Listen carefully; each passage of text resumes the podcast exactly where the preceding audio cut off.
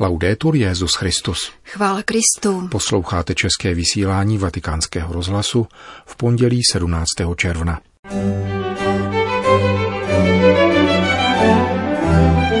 Výchovou je třeba čelit dekonstrukci humanismu, řekl papež František ve videoposelství k Mezinárodní organizaci pro katolické vzdělávání.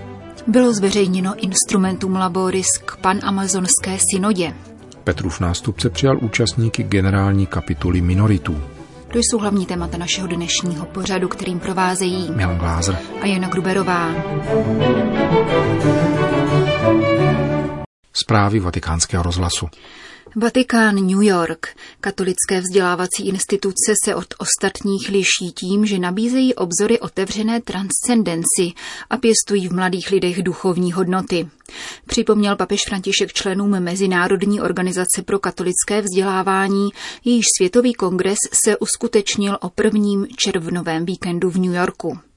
Římský biskup v zaslaném videoposelství uvažuje nad tématem konference, které zní vychovávat k bratrskému humanismu a budovat civilizaci lásky a které uvádí do souvislosti s deklarací o křesťanské výchově druhého vatikánského koncilu. Humanismus požadovaný od katolických vzdělávacích zařízení hájí vizi společnosti založenou na člověku a jeho nescizitelných právech. Brání spravedlnost a mír na základě korektního vztahu mezi jednotlivcem, společností a státem, podporuje solidaritu a subsidiaritu. Takovýmto humanismem se oduševňuje též hospodářský rozvoj, cituje papež František svého předchůdce Jana Pavla II. Questa prospettiva umanistica oggi l'educazione ecologica. Tento humanistický zorný úhel dnes nemůže odhlédnout od ekologické výchovy, která podněcuje ke spojenectví lidstva s životním prostředím, a to na různých úrovních.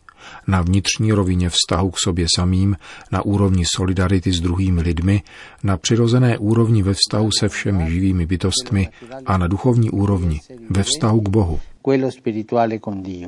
Takovým nárokům nelze dostat osamoceně a proto je důležité združování katolických vychovatelů a společné rozpoznání příležitostí i obtíží. Přitom lze čerpat ze svědectví, jaká na poli výchovy vydali význační svědci a světice, zdůrazňuje Petrův nástupce.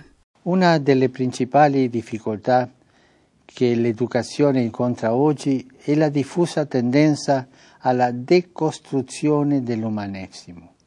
Jednou z hlavních obtíží, s níž se dnes vzdělávání střetává, je rozšířená tendence k dekonstrukci humanismu. Individualismus a konzumismus vedou k soutěživosti, která znehodnocuje spolupráci, zastínuje obecné hodnoty a podlamuje základní pravidla společného soužití. Rovněž kultura lhostejnosti, která prostupuje vztahy mezi lidmi i národy, jakož i péči o společný domov, nahlodává smysl pro humanismus nonché la cura della casa comune corrode il senso dell'umanesimo. Popisované dekonstrukci humanismu lze čelit jedině součinností různých výchovných činitelů. Počínají rodinou, v níž se člověk učí snášet druhého, vážit si ho, pomáhat mu a žít s ním společně. Na tomto lidském růstu mají spolupracovat též další vychovatelé, a to jak svou odbornou připraveností, tak důsledným životním svědectvím, poznamenává svatý otec. Ricostruire l'umanesimo significa anche orientare il lavoro educativo verso le periferie. Opětovné budování humanismu též obnáší nasměrování výchovné činnosti směrem k periferiím, a to jak sociálním, tak existenciálním.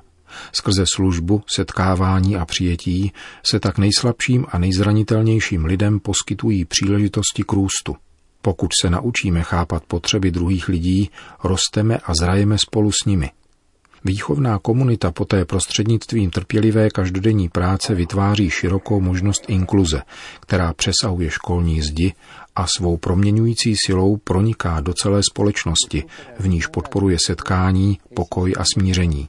Dokument o lidském bratrství, který jsem podepsal spolu s vrchním imámem Al-Azhar, v této souvislosti nabízí podněty k úvaze i akci. Al riguardo il documento sulla fratellanza umana che ho di recente sottoscritto con il grande imam di Al-Assad offre elementi di riflessione e di azione. Papež dále varoval před jiným nebezpečím ohrožujícím delikátní poslání vychovatele, a sice před diktaturou výsledků.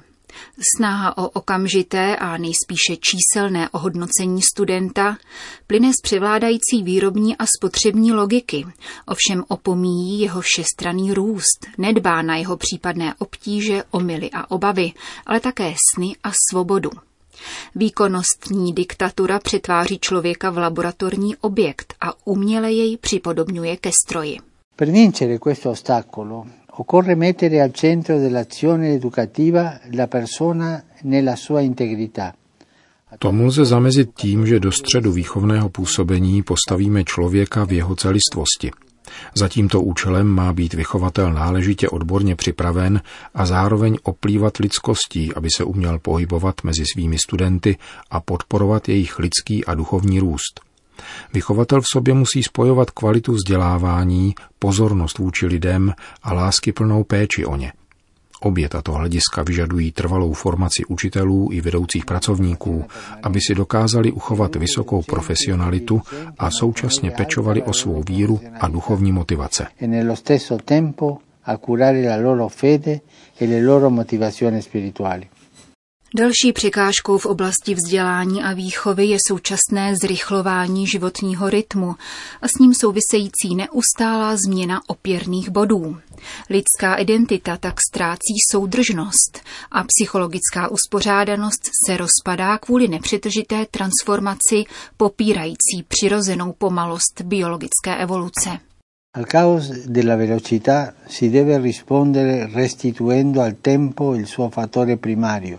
Na tento rychlostní chaos máme reagovat tím, že času navrátíme jeho přednostní hodnotu, a to zejména ve vývojovém věku, sahajícím od dětství po adolescenci. Každý člověk potřebuje vlastní časový průběh, aby si osvojil znalosti, upevnil je a přetvářel.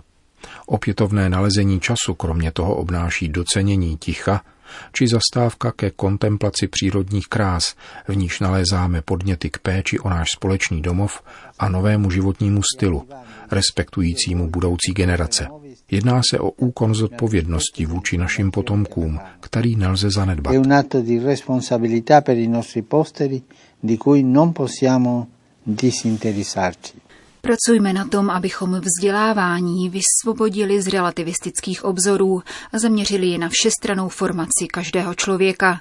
Vyzývá papež František katolické učitele a vychovatele v záběru videoposelství, které zaslal na jejich New Yorkský kongres. Vatikán. Papež dnes přijal účastníky generální kapituly řádu menších bratří konventuálních, nazývaných u nás minorité. Jde o jednu ze tří větví řehole založené svatým Františkem z Asizi. Co do počtu následují minorité po františkánech a kapucínech, mají 4200 členů, z nichž dvě třetiny jsou kněží.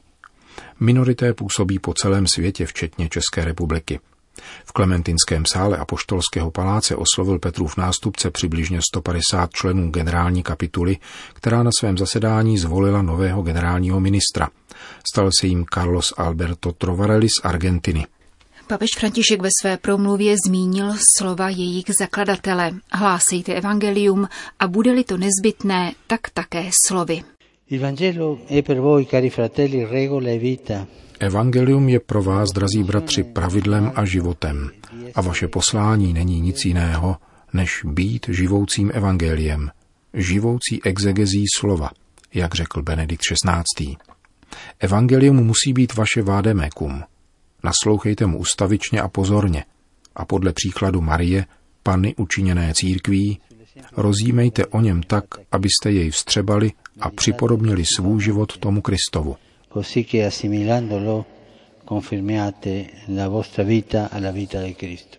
Svatý otec pak věnoval pozornost třem řádovým charakteristikám, jimiž jsou fraternita, minorita a pokoj. Vi esorto a alimentare la vostra fraternità con lo spirito della santa orazione e devozione. Živte svoje bratrství duchem svatého rozjímání a modlitby, jemuž mají sloužit všechny jiné časné záležitosti. Takto se váš bratrský život v komunitě stane formou proroctví v církvi a ve světě a školou společenství, které se podle Františkova příkladu uskutečňuje vždycky ve vztazích lásky a poslušnosti k pastýřům.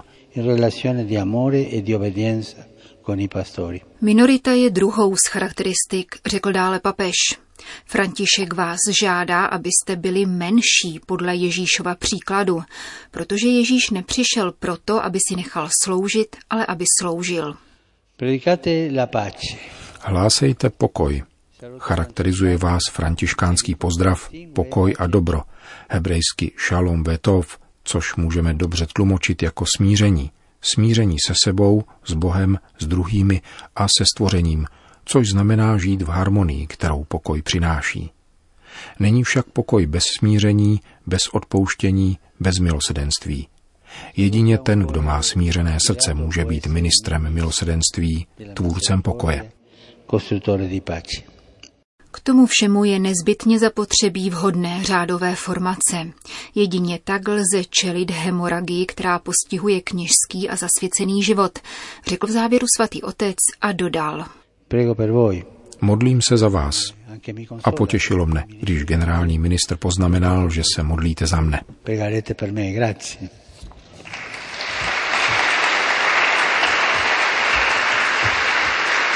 Vatikán. Generální sekretář biskupské synody kardinál Lorenzo Baldisseri, jeho zástupce monsignor Fabio Fabene a otec Humberto Miguel Janes, profesor morální teologie na Římské Gregoriánské univerzitě, dnes v tiskovém středisku svatého stolce představili dokument, který bude podkladem biskupské synody o Amazonii, svolané do Vatikánu na dny 6.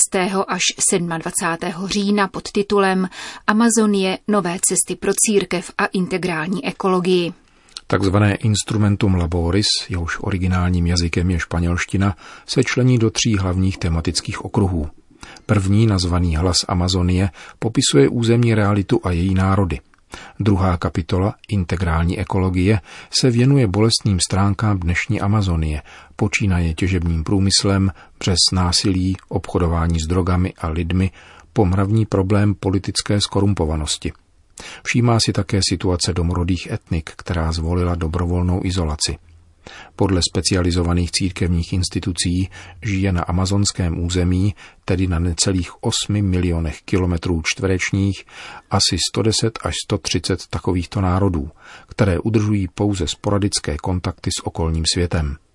Jiným význačným jevem je interní migrace a urbanizace v Amazonii, kde dnes 70 až 80% obyvatel sídlí ve městech.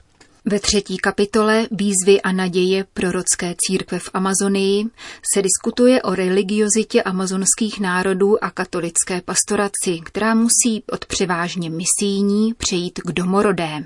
Za tímto účelem pracovní dokument biskupské synody zvažuje možnost kněžského svěcení starých, respektovaných a přednostně domorodých ženatých mužů, kteří by svým komunitám zajišťovali přístup ke svátostem.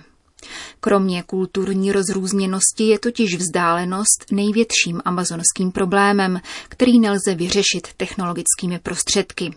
Podkladový dokument pro pan Amazonskou synodu požaduje rovněž oficiální uznání církevní služby žen, a to zejména v teologii, katechezi, liturgii a výuce víry i politiky a navrhuje podporu alternativních, interkongregačních a interinstitucionálních forem zasvěceného života.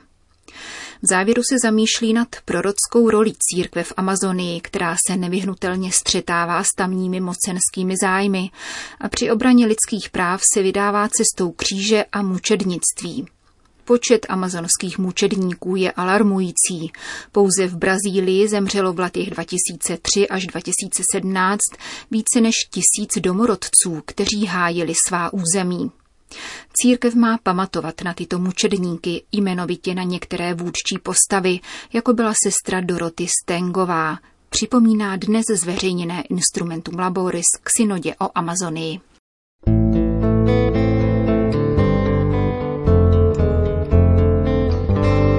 Končíme české vysílání vatikánského rozhlasu. Chvála Kristu. Laudetur Jezus Christus.